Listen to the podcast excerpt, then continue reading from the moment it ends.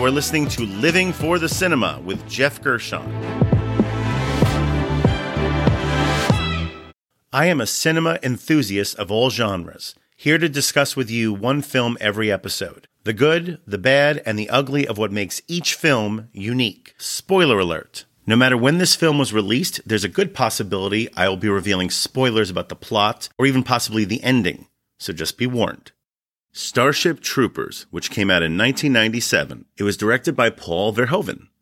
It stars Casper Van Dien, Dina Meyer, Denise Richards, Jake Busey, Neil Patrick Harris, Clancy Brown, Michael Ironside, Seth Gilliam, and Patrick Muldoon. The genre would be sci fi action satire. Millions of miles from home, we have finally found intelligent life with the courage to contact us and the will to annihilate us. Get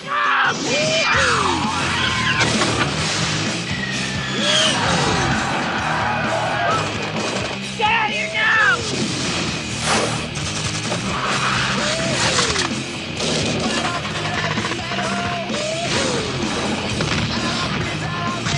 We're under attack, sir. We need retrieval now.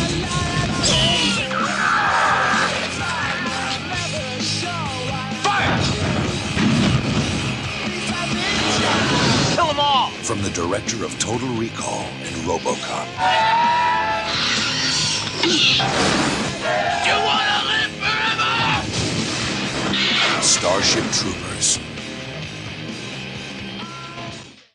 Having seen this movie now multiple times, I can't believe that I actually missed something upon recent rewatch. Right at the beginning of the Federal Network broadcast, in a segment titled, quote, Why We Fight, we are shown a broad map of the Milky Way galaxy with a mark pointing out where the Klendatu system is as an immediate threat on the right side of the map. And then over on the left side of the map, it shows our system with another dot saying, you are here. I'm guessing to a layman watching this, it's meant to look close as if those dastardly bugs are just across the bright middle of the galaxy and right on our doorstep and not millions of miles away. I mean, right off the bat, Paul Verhoeven is dishing out sight gags about war propaganda and it's obvious where this film is headed. Starship Troopers is Verhoeven's big budget FU satire out to savage 20th century militarism or fascism, while also entertaining you with loads of kick ass war action between the cast of Melrose Place and CGI insects. Young people from all over the globe are joining up to fight for the future. I'm doing my part. I'm doing my part. I'm doing my part. I'm doing my part too. They're doing their part. Are you? Join the mobile infantry and save the world. Service guarantees citizenship. Does it nail its target? Pretty much. Does it entertain? Indubitably. Does all of it gel together to sustain its two plus hour runtime? Well, not completely. Going for full on satire, Verhoeven assembled a cast of highly attractive, vacuous actors playing highly attractive, vacuous characters, most if not all of whom we aren't supposed to be upset watching get brutalized by bugs. And the movie gets quite gory. I remember the cast of this movie getting a lot of shit at the time of release, as most of the major actors were actually alumni of Melrose Place or Beverly Hills 90210, which were big shows on Fox at the time. 35% on the math final. No one can be that dumb with numbers.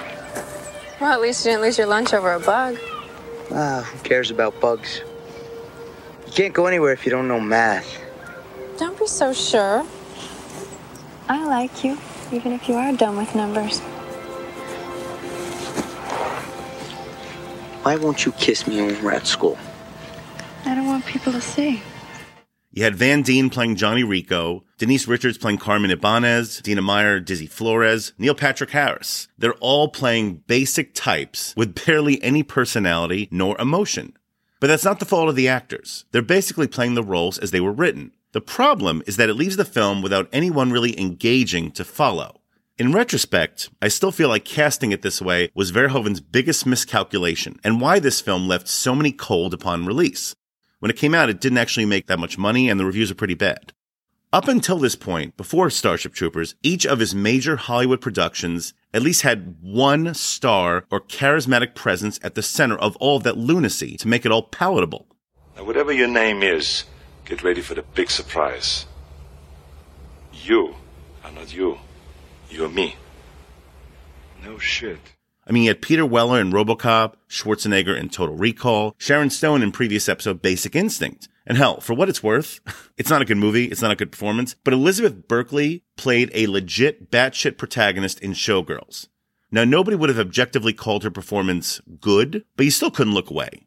Starship Troopers does have some fun side characters, played by the always reliable Clancy Brown and Michael Ironside as the gruff squad leader, Lieutenant Rasczak. Put your hand on that wall!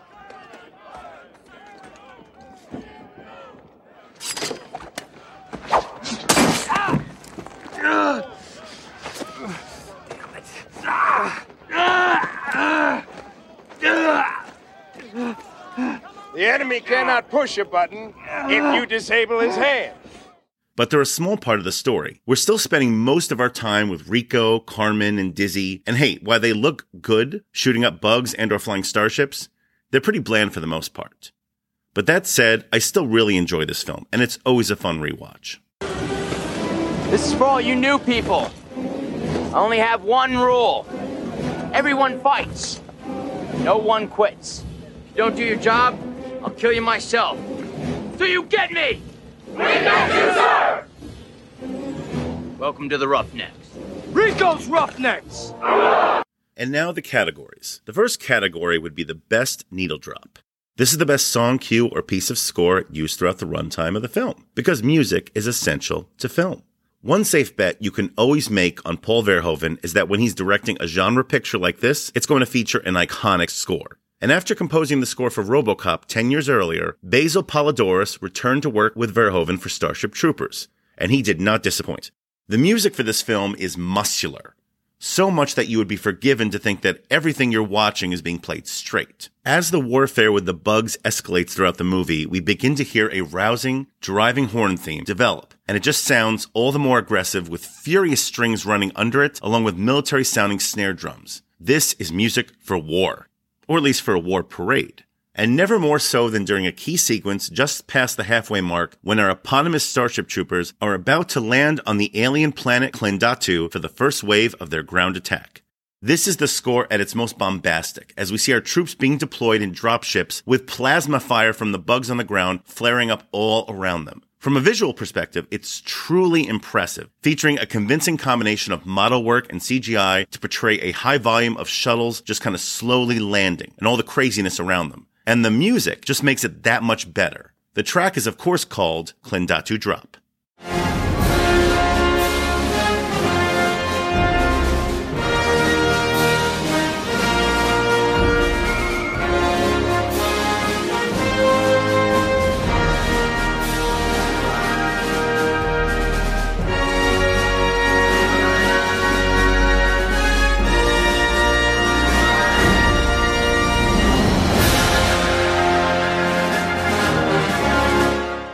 Oh, and a special shout out to a fantastic time specific needle drop featured not within the movie, sadly, although I wish it had been, but was actually used for American TV spots and overseas trailers for this movie when it came out in 1997. London's own Blur. They were one of the leading acts of the mid 90s Britpop movement, along with being one of my personal favorite bands at the time. Blur released their self titled fifth album this year, which included one shamelessly catchy, fast paced rocker known as Song 2. It's the second track on the album. You heard it over the trailer featured at the beginning of this episode, and stay tuned at the end for just a bit more. This song just rocks. The next category would be wasted talent. This is the most underutilized talent involved with the film. Edward Neumeier wrote the screenplay for Starship Troopers, which is a very loose adaptation of Robert Heinlein's military science fiction novel from 1959 of the same name. Now, Neumeier had previously collaborated with Verhoeven a few years prior on previous episode Robocop, which was based on an original concept that he had worked up with Verhoeven. With Troopers being an adaptation, though, Neumeier clearly had a more difficult task this time around, as this was also a much bigger movie, which was much more based upon spectacle. And what results is a very loose adaptation of Heinlein's overall story, but with one key similarity. Heinlein's novel plays this entire story very straight. At the time of the book's release, Heinlein was even accused of writing full on fascist propaganda. And 95% of the dialogue in the movie is also very straight. And therein lies the rub. With the focus of this being a satire, There was nothing, or at least very little on the page to give these characters more nuance or depth. Now, this is a really tricky one, as this screenplay and the previously mentioned casting might have been exactly what the director Verhoeven was going for. It's hard to completely blame Neumeier for this film's shortcomings, but at the end of the day, I still feel that his screenplay misses that mark just a bit. The next category would be the trailer moment. This is the scene or moment that best describes this movie. Now, amidst roughly 130 minutes of probably non-stop trailer moments, there is one moment from one sequence which blows me away just for the sheer spectacle of it. And this would be roughly two thirds of the way through the movie, as several of our protagonists have ventured to Outpost 29 on the Bug Planet in response to a distress call. What they find is a mostly abandoned outpost with just one freaked out officer hiding, surrounded by loads of dismembered corpses of soldiers. Because guess what? It's a trap! Yeah, apparently these bugs are smarter than they thought as a sizable army of arachnids are headed their way, with Rico and crew only numbering about a dozen in a barely fortified fort, which probably won't protect them for very long. So we watch our crew load up their weapons and gather up on the outer posts of this metal fort as Ironside's Rasczak barks out some inspiring words, sort of. and suddenly those arachnids start swarming in massive numbers from behind the nearby mountains. Warm it all up! Everything you got! Come on, you Hank! You want to live forever?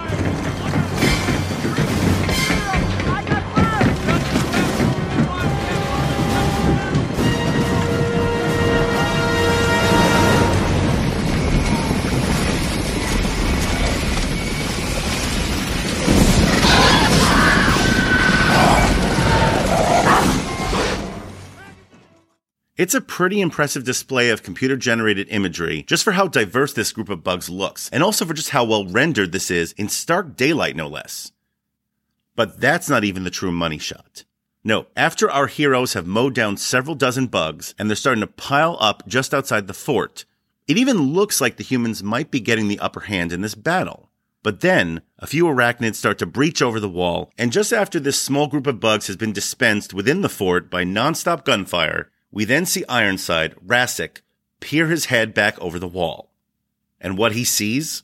wow.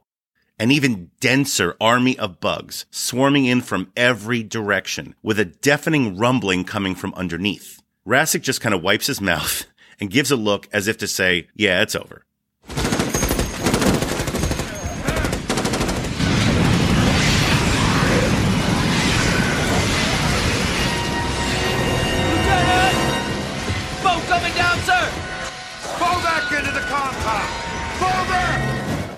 So he orders everybody to fall back. And who could blame him?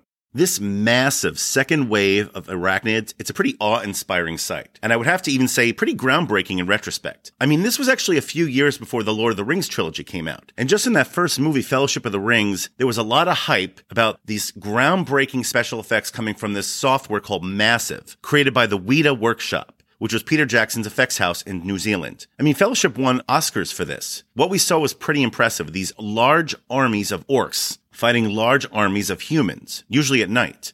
And on the big screen, it looked pretty great. And it deservedly did win those Oscars, and it was pretty groundbreaking. But I have to say, in comparison, this army of arachnids in this sequence, four years prior, it looks even more convincing. And fittingly, this brings me to the next category which would be the MVP, the person or people who are most responsible for the success of this film. The one aspect of Starship Troopers which is aged even better than the satire, which I would say is aged pretty well, would be the visual effects, which basically ensure that this film always entertains even if you don't quite grasp the satire involved. Even though this movie came out 25 years ago, the effects still hold up. And major props to visual effects supervisor Phil Tippett and crew, the Tippett Studios, for creating such an eye-popping array of distinctive insect-like creatures through a combination of state-of-the-art CGI and also some impressive large-scale mechanical rigs. These bugs inhabit the screen alongside humans in a convincing manner which really has not been equaled since, at least related to bugs. Probably with a possible exception of District 9, but that was on a much smaller scale, that movie truly next level stuff that I would consider on par with the visual effects from Terminator 2 or Jurassic Park from that same era. And it's a shame that it never really got the same level of awards recognition as those other films. Now, it was nominated for Best Visual Effects this year, but I just have one word for why it lost that year Titanic. Regardless, there are just so many interesting insects to choose from. And if I'm being honest, these actually are the most interesting characters in the movie. You've got the savagely armed, multiple armed, literally, warrior bugs, otherwise known as the arachnids. You've got that extremely goopy brain bug with the bizarrely vaginal mouth. Yeah, we all kind of noticed it in theaters. It was kind of strange.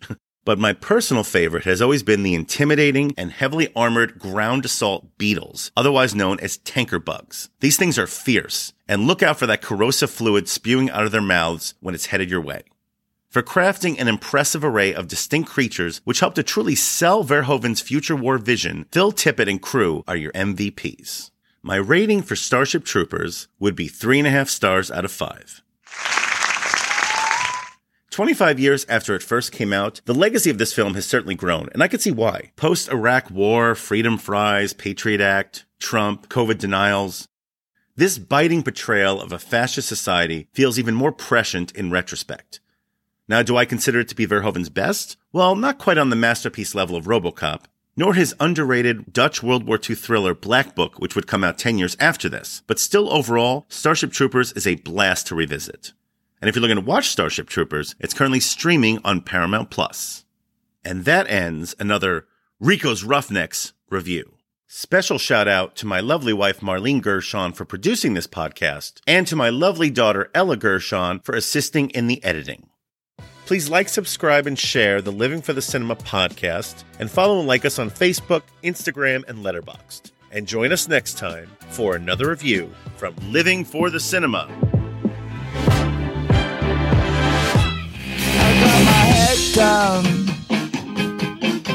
when I was young. It's not my problem.